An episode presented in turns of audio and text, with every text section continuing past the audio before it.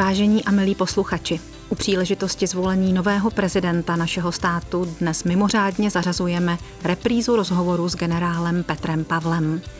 Interview vzniklo v našem studiu na podzim roku 2018. K poslechu a zajímavému srovnání vás zve Eva Kadočáková.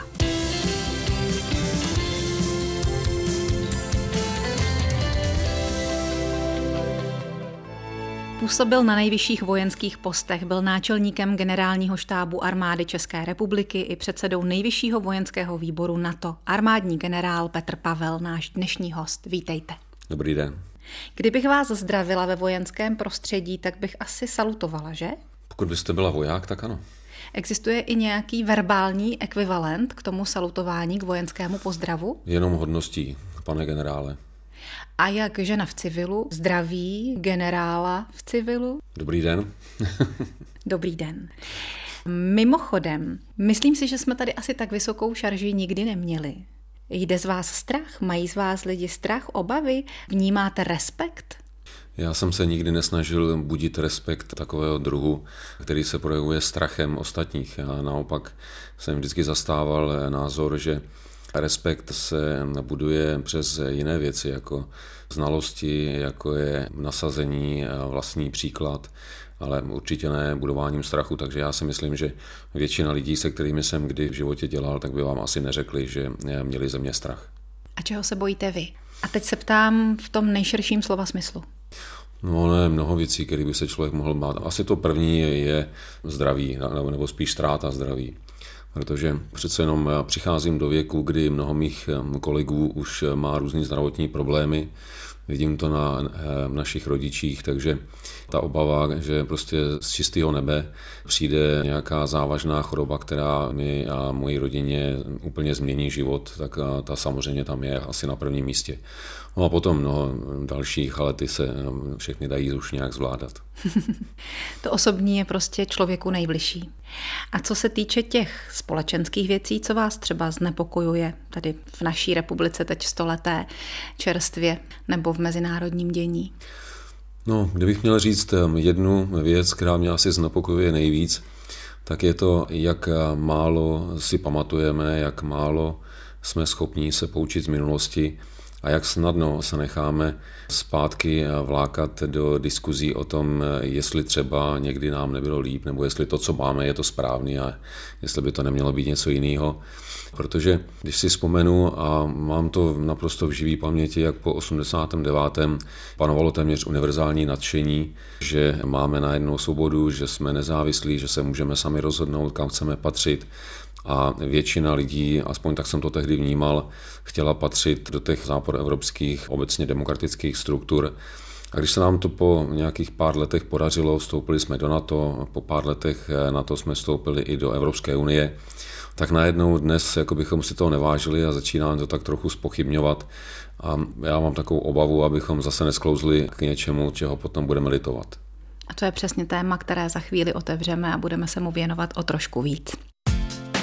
Posloucháte mimořádnou reprízu rozhovoru s generálem Petrem Pavlem, který byl naším dopoledním hostem v závěru roku 2018. Český rozhlas, České Budějovice, rádio vašeho kraje.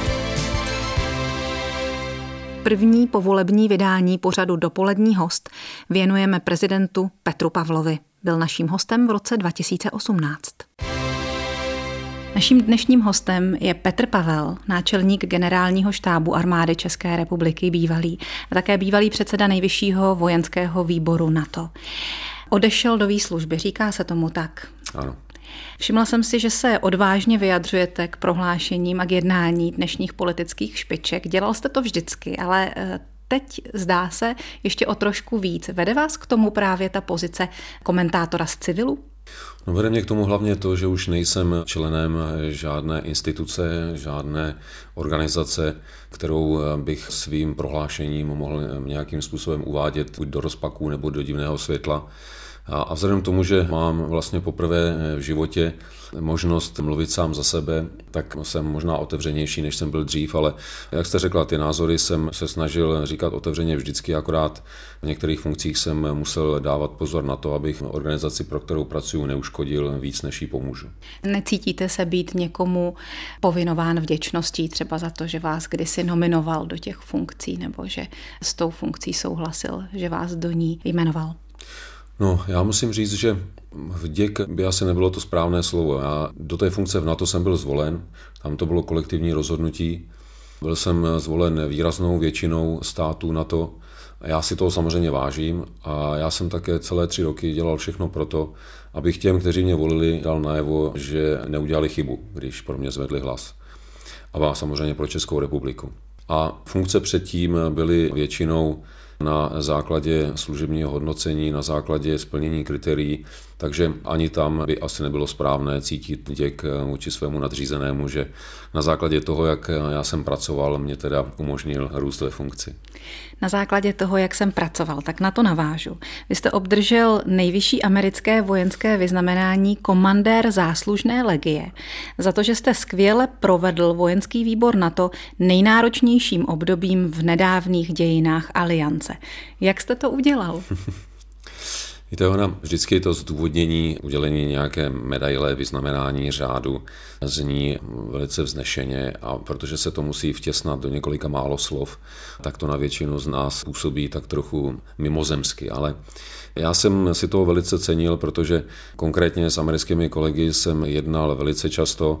Vzhledem k tomu, že je to největší, nejsilnější země aliance, pak samozřejmě její sázky do toho společného úsilí jsou největší a také mají samozřejmě nejvíc co ztratit. Takže měli velký zájem na tom, aby aliance fungovala, aby fungovala pokud možno hladce a to byl samozřejmě i můj zájem, takže to období, které jsem tam byl, já bych ho neoznačil za nejsložitější, nebylo úplně nejlehčí, protože byli jsme krátce po anexi Krymu, byla tam intervence Ruské federace do Sýrie, situace v Sýrii se poměrně výrazně zkomplikovala, stejně tak se nijak výrazně nezlepšovala situace v Afganistánu, a do toho mnoho teroristických útoků, stále ještě růst teritoria islámského státu. Takže to období bylo plné různých hrozeb a výzev a já jsem s celým svým týmem dělal všechno pro to, aby jsme tím obdobím prošli pokud možno bez ztráty květinky. Rozhodně to nebyla moje zásluha, protože aliance vždycky funguje kolektivně, takže pokud by tam nebyla dobrá vůle a mnoho práce a úsilí všech 29 členských států, tak i kdybych se rozkrájel, tak bych určitě alianci tímto obdobím hladce neprovedl. A stejně řekněte, co dělá dobrého vojáka dobrým vojákem, dobrého velitele, dobrým velitelem, armádního generála, dobrým armádním generálem a tak? Zřejmě asi bych řekl, že zůstane věrný tomu, co je jeho prací. To znamená, co nejlépe připravit svoji jednotku a tak, jak postupuje potom i celou armádu na to, co je jejím úkolem. To znamená být připravená k obraně státu, k obraně vlastních obyvatel a od té doby, co jsme se stali součástí aliance, tak i ostatních aliančních států. A to jsem se snažil dělat celou svoji vojenskou kariéru a dělat to tak, aby ti lidé, které jsem vedl, měli z toho dobrý pocit, že sice mám na ně vysoké nároky, protože si to vyžaduje doba a úkoly, ale zároveň jsem připraven se za ně kdykoliv postavit a starat se o to, aby práce, kterou dělají, dávala smysl. Takže Kvůli tomu jsem se i někdy v minulosti dostal do křížku s některými politiky, protože jejich zájem se neúplně kryl se zájmem armády a s úkoly, které armáda má ve vztahu ke společnosti a ke státu, ale to k tomu patří. Říká náš dnešní host, armádní generál Petr Pavel. Znovu se teď spolu vrátíme do roku 2018, kdy zasedl do našeho studia muž, kterému teď čerstvě patří post prezidenta České republiky. Připomeňme si, o čem jsme si povídali skoro před pěti lety. Armádní generál ve výslužbě Petr Pavel je hostem Českého rozhlasu České Budějovice. Teď navážeme na spochybňování naší eh, příslušnosti k Evropské unii a k NATO. Vy jste říkal, že to jsou věci, které vás trápí. K čemu potřebujeme spojence? Proč bychom měli být i nadále součástí Severoatlantické aliance? Česká republika a ani předtím, když jsme byli Československo, tak jsme nebyli zemí, která by byla natolik silná, aby obstála v té těžké konkurenci ve světě, ať už je ekonomické, ale i bezpečnostní. Takže bylo naprosto logické, že jsme po tom, co jsme se v roce 1989 vymanili z vlivu Varšavské smlouvy a Sovětského svazu, začali ohlížet po uspořádání, které nám zajistí nejenom bezpečnost, ale bude nám garantovat i prosperitu a stabilitu.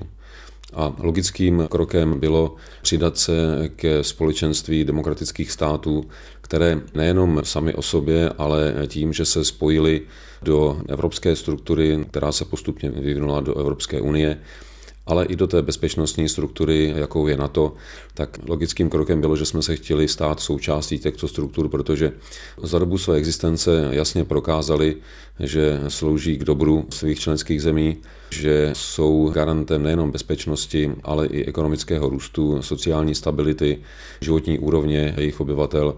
Takže si myslím, že toto rozhodnutí bylo naprosto správné. Zmínili jsme z té výročí republiky, které máme za sebou. V souvislosti s ním se připomínal 38. rok a chvíle, kdy nás spojenci tehdy nechali ve štychu. Dnes se na ně můžeme spolehnout? Víte, já to vnímám trošku v paralele k dnešku. Aniž bych chtěl srovnávat dnešní Rusko s tehdejším Německem, ale situace, kdy tady roste nějaký negativní vliv, kdy situace není úplně přehledná, tak nám se zdá, že se zatím ještě nic neděje a nemáme ani tendenci na to reagovat nějakými jasnými opatřeními, která by zvýšila naši bezpečnost. Ale tehdy všichni se zdráhali uvěřit tomu, že by mohla v Evropě znovu po 20 letech vypuknout tak hrozná válka, jako byla ta první.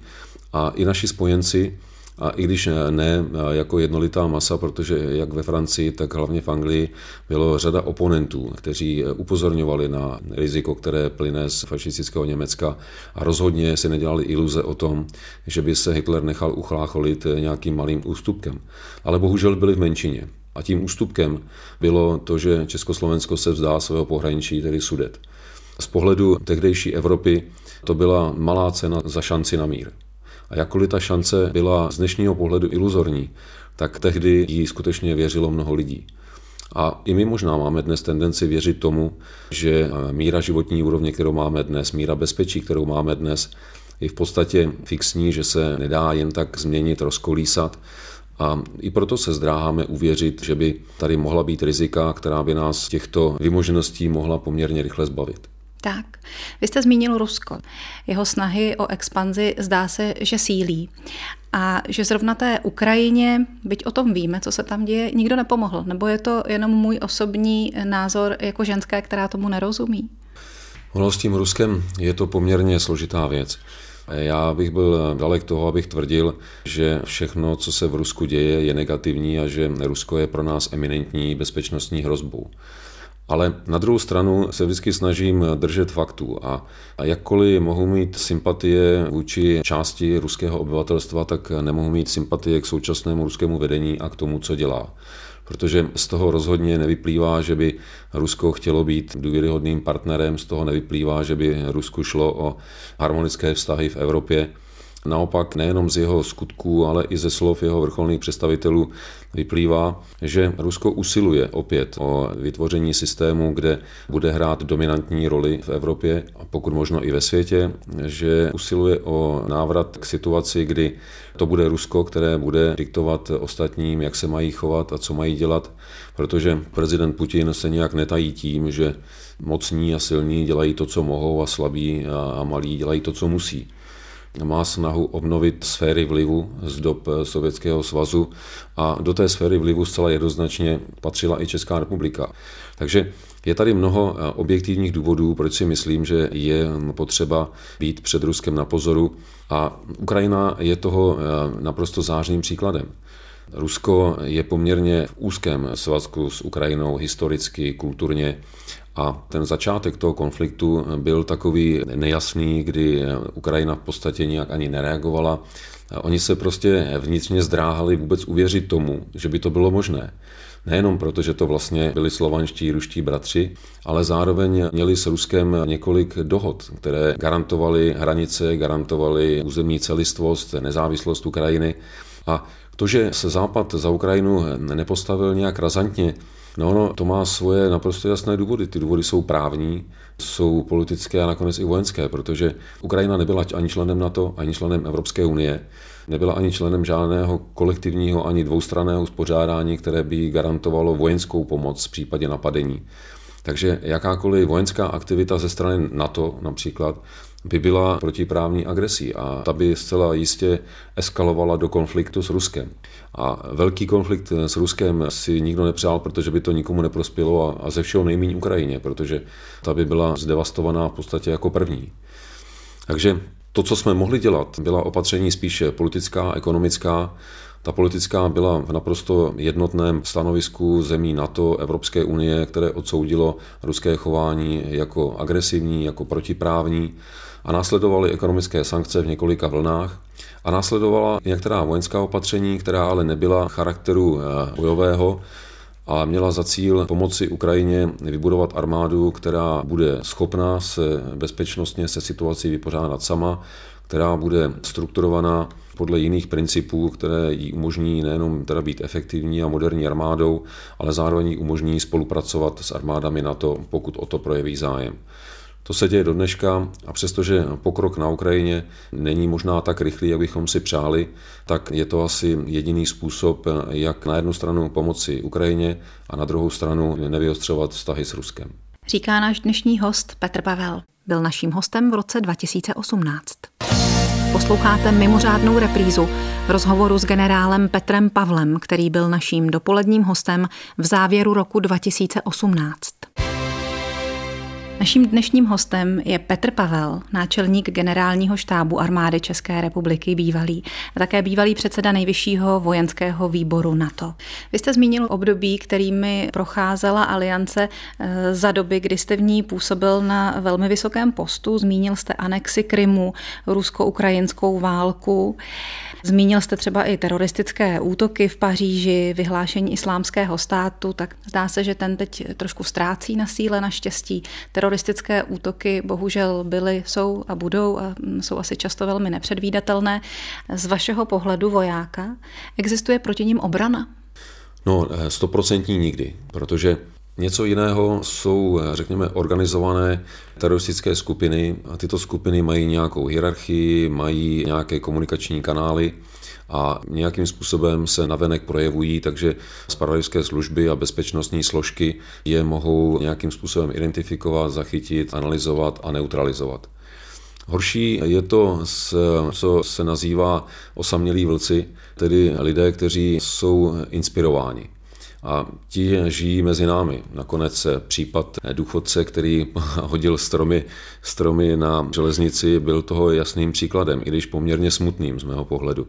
Ale je mnoho jiných, kdy u nás naštěstí ne, protože nemáme radikalizovanou muslimskou menšinu, ale v zemích jako je Francie, Německo, Británie, Belgie, Holandsko, je mnohem více muslimských přistěhovalců, kde mladá generace, která už je druhá, třetí narozená v té zemi, přesto se cítí vykořeněná, takže už vlastně nepatří ani do té země, odkud přišli jejich předci, ale necítí se být ani doma v té, v té, ve které se narodili, tak se poměrně snadno nechají radikalizovat a strhnout k chování, které je pro mládí příznačné. Mládí má vždycky tendenci být radikálnější, ale pokud se ten radikální směr zaměří, tak jako je to v případě islamistického extremismu, na násilí proti všem, pak samozřejmě je to velice nebezpečné, ale dá se to hrozně těžko zachytit, protože do hlavy ani tajné služby nikomu nevidí a buďme za to rádi, doufejme, že to tak zůstane.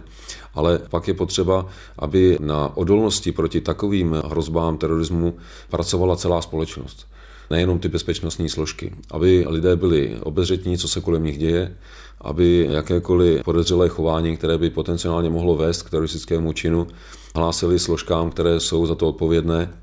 Takže víceméně bych asi uvedl model, který měla Británie v době, kdy byly velice rozšířené teroristické útoky irské republikánské armády kdy vlastně veškeré civilní obyvatelstvo bylo připraveno monitorovat svoje okolí velice pozorně, sledovali, co se kolem nich děje, protože nikdo z nich se nechtěl stát obětí takového útoku. Takže hlásili policii každé chování, které považovali za zvláštní, nepatřičné a v mnoha případech se jim podařilo policii upozornit na teroristický útok v době, kdy vlastně teprve začal být plánován. Takže i u nás eh, je zapotřebí, abychom byli všichni, pokud možno opatrní, a abychom věděli, že bezpečnost proti tomuto druhu násilí můžeme ovlivnit my všichni. Hostem Českého rozhlasu České Budějovice je armádní generál Petr Pavel. První povolební vydání pořadu Dopolední host věnujeme prezidentu Petru Pavlovi. Byl naším hostem v roce 2018. Hostem Českého rozhlasu České Budějovice je bývalý náčelník generálního štábu armády České republiky a předseda nejvyššího vojenského výboru NATO Petr Pavel. Využijeme té příležitosti na to, abychom se ještě chvilku bavili o vojenském prostředí, o vojenských otázkách nebo těch zahraničně politických. Vlny hysterie proti uprchlíkům například. U nás přicházejí a odcházejí a když už to nečekáme, tak se zase objevují a znovu třeba mizí. Jaká hrozba je podle vás reálná a jaká vůbec reálná není? Já tu situaci ve stavu k uprchlíkům u nás považuji za uměle vyvolanou a dost často zneužívanou z různých stran a různými politiky.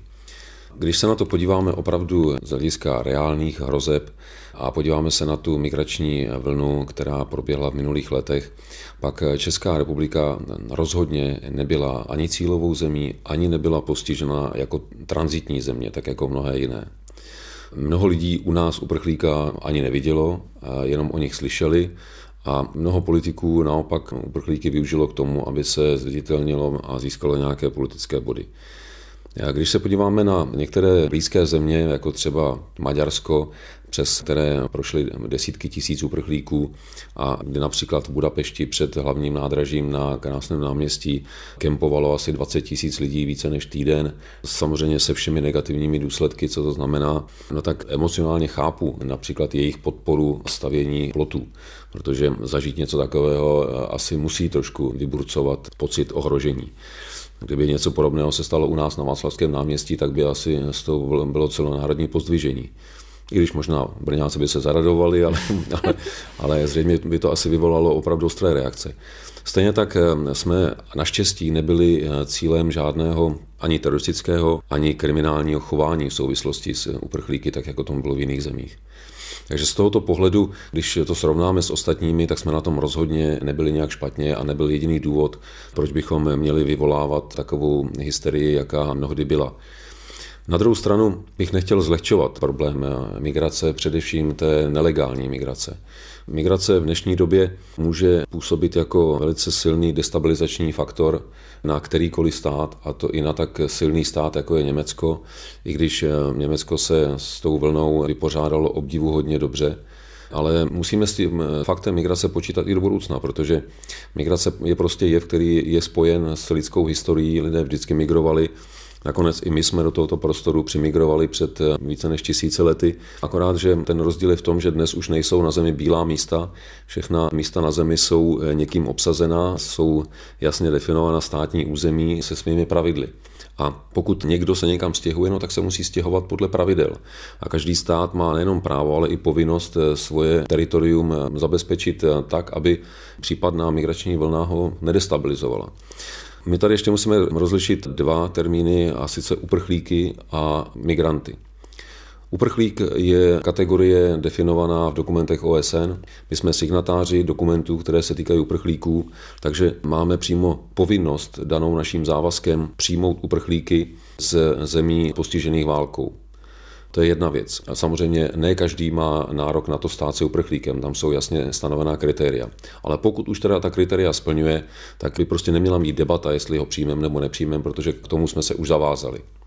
Druhou kategorii jsou ekonomičtí migranti a tam si myslím, že bychom k tomu měli přistoupit naprosto pragmaticky, protože demograficky bohužel se zmenšujeme, lidí na pracovním trhu stále ubývá takže k tomu, abychom mohli nadále udržet ekonomiku v chodu, prostě migranty potřebujeme a budeme potřebovat. Pak je ale na rozhodnutí vlády, aby přijala taková opatření, aby ekonomičtí migranti, kteří k nám přijdou, byli jasně selektováni podle kritérií jak bezpečnostních, tak těch ekonomických. Aby, když už teda nějaké migranty přijmeme, aby se mohli v co nejkratší době zapojit do tvorby zdrojů, jinými slovy integrovat se, a ne, aby se stali čistými příjemci sociálních benefitů, protože v takovém případě se stanou eh, spíš přítěží než pomocí. Takže pokud k migraci přistoupíme racionálně, pokud eh, zároveň budeme ale vnímat, že řekněme rozpuštění vnitřních hranic šengenského prostoru mělo a musí být kompenzováno ochranou vnějších hranic Evropské unie, no pak jsme na správné cestě a myslím, že vyvolávat jakékoliv hysterie, kdykoliv se řekne slovo uprchlík, tak eh, se hned pokřižujeme a třikrát si odplivneme a podíváme se kolem, jestli už nás nějaký neohrožuje, prostě není, není rozumný přístup. Ale zároveň samozřejmě musíme vnímat to, že masová, nekontrolovaná, nelegální migrace může být velký problém a něčemu takovému musíme zcela rozhodně zabránit. Český rozhlas České Budějovice Rádio vašeho kraje. Nástup nového prezidenta do čela naší země je příležitostí k zařazení reprízy pořadu z roku 2018, kdy byl hostem naší stanice právě Petr Pavel. Poslechněme si spolu i závěr našeho rozhovoru. Armádní generál Petr Pavel je ve výslužbě, celkem nově, čerstvě, od listopadu. Není to předčasné jít do vojenského důchodu? Jste ročník 61, jste ještě 61. mladý chlap? No, já myslím, že na jednu stranu to může vypadat divně, na druhou stranu armáda nemůže být zabezpečovacím ústavem, který poskytne přístřeší všem až do řádného důchodového věku, který je obvyklý v civilu protože armáda musí být především výkonná. A jestli někdo sloužil v exponovaných funkcích, no tak eh, se opotřebovává víc, než, než, než, než kdyby dělal nějakou klidnou práci. Máte už a, dost? No já ne, ale takhle byla stavěná legislativa. Dnes už je i ta legislativa upravená, protože celkově se naše podmínky k životu i zdravotní zabezpečení mění, lidé se dožívají vyššího věku, takže i armáda na to reagovala. Ale v dřívějším systému platil zákon, že některé kategorie vojáků, jako například výkonní letci, výkonní výsadkáři a některé další profese, tak doba, kdy sloužili v těchto funkcích, tak se jim započítávala jako dvojnásobek protože se počítalo s tím, že budou už okolo 50 let věku natolik opotřebovaní, že budou pro armádu nepotřební, takže se jich tímto způsobem elegantně zbaví. A, takže já jsem odcházel vlastně na základě zákona, no ale mělo to i samozřejmě praktický podtext, protože já bych do žádné funkce stejně už se vrátit nemohl. Náčelníkem generálního štábu jsem už byl, takže naprosto logicky jsem armádu opouštěl. Sešlo se to jak časově teda s legislativou, tak i funkcí. No a čemu se budete věnovat teď, nebo čemu se už věnujete? Já jsem přemýšlel, čemu bych se mohl věnovat. Nakonec jsem eh, si připomněl eh, staré české pořekadlo ševče drž se svého kopita, takže jsem chtěl nějakým způsobem zúročit to, co jsem celý život dělal, s čím jsem se stýkal. A když jsem viděl právě situaci, jaká dnes je, kdy dost často nevnímáme nebo nejsme schopni si pro sebe analyzovat hrozby, které jsou kolem nás, tak jsem si řekl, že se pokusím přispět k tomu, aby byla veřejnost lépe informovaná o těchto věcech, že se jim je pokusím zprostředkovat, dát jim víc informací, argumentů, aby si mohli udělat svůj názor na věc a proto se účastním různých besed ve školách s občany, v různých knihovnách, klubech, společnostech, ale zároveň, zároveň se účastním konferencí, na které jezdí odborníci z této oblasti, jak z České republiky, tak ze světa, protože je dobré, abychom byli v kontaktu, navzájem se informovali o tom, co se kde děje, protože dnešní informační doba je opravdu taková, že vyznat se v tom je stále složitější. Takže ano. Je to spíš dezinformační doba než bohužel, informační. Bohužel. Dočetla jsem se, že jste rodák z Plané. Z které? Je to nějaká ta jeho česká? Ne, z Plané u Mariánských lázní. Ale musím říct, že jsem tam nikdy nebydlel, protože můj otec tehdy sloužil v armádě a sloužil na západní výspě v území nikoho v hraničním pásmu a tam odsud vlastně nejbližší nemocnice byla v Plané, takže přirozeně nějak jsem se ocitl v Plané, mám to napsáno v rodném listu, ale neměl jsem to štěstí, abych tam vůbec někdy, někdy žil a někoho poznal. Máte nějaký vztah k Jižním Čechám mimochodem? Mám. Můj otec sloužil jedno období své kariéry v táboře a v té době já už jsem sice nebyl doma, v té době už jsem byl na, vojenském gymnáziu v Opavě na druhém konci republiky, ale do tábora jsem jezdil, řekněme jednou za dva měsíce na opušťáky tehdy a Jižní Čechy mě předostly k srdci, protože jsou aspoň z mého pohledu mnohem klidnější, vyrovnanější než mnoho dalších míst, na kterých jsem měl možnost žít. A navíc je tady krásná příroda. Já jsem nachodil spoustu kilometrů po Šumavě, protože jsem tam jezdil na putovní tábory, tak se mi tam moc líbilo. A kdykoliv mám možnost se sem vrátit, tak sem jezdím rád. To asi je zvláštní dětství, vázané na to, kam je převalen tatínek. No, tak jako dítěti mi to nepřišlo. Jako dítěti ne? jsem to bral v podstatě jako běžnou součást života. Naopak mně připadlo zvláštní, že některé děti se narodily na jednom místě a vychodili tam celou školu třeba, protože já jsem byl každou chvíli někde jinde.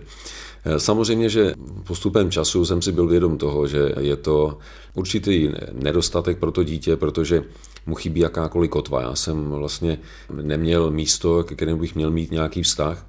A postupem času jsem si vybudoval vztah k rodnému místu mých rodičů, protože Oma moji rodiče se narodili v Náchodě a bydleli kousek od Náchoda. A protože jsem tam jezdil za oběma babičkami a dědečky, tak to místo mě tak nějak přitoslo k srdci nejvíc, asi jako místo, ze kterého pocházím, ale vlastně ani tam. Dnes téměř už nikoho neznám. A to je takový negativní jev všech vojenských rodin, že prostě ta služba je vede nejpozději tak během tří, čtyř let zase do další posádky na další místo. Já jsem v průběhu služby měl třeba období 10-15 let, kdy jsem na jednom místě nebyl déle než dva roky.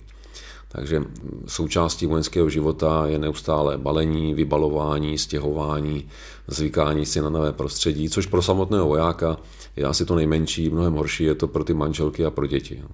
A psy a kočky. Psy a kočky. A ještě se na závěr našeho rozhovoru zastavím u vašeho jména. Protože Petr Pavel je trošku komplikované si zapamatovat, v jakém pořadí vlastně mluvíme o křestním jméně a příjmení. Tak kolikrát v životě jste byl Pavel Petr? Mnohokrát. Mnohokrát a dokonce se mi stává, že i moji kamarádi, se kterými se nevidím nějakou chvíli, tak mají problém a říkají mi Pavle a, já jsem na to tak zvyklý, že mi to vůbec nedělá žádný problém, takže už jsem se s tím za tu dobu dávno a dávno srovnal. Cítíte se být i Petrem, i Pavlem? Cítím se být Petrem i Pavlem. Nakonec eh, musím říct, že moji rodiče měli smysl pro důslednost, protože přestože z hlediska data narození bych měl asi slavit svátek na Petra v únoru, tak eh, ho slavím na Petra a Pavla 29. června, což moje žena nemůže pochopit dopoledne Petra, odpoledne Pavla. Naším dnešním hostem byl tedy armádní generál Petr Pavel. Děkujeme moc krát za návštěvu Českého rozhlasu České Budějovice. Mějte se hezky. Děkuji. Naschledanou. Naslyšenou.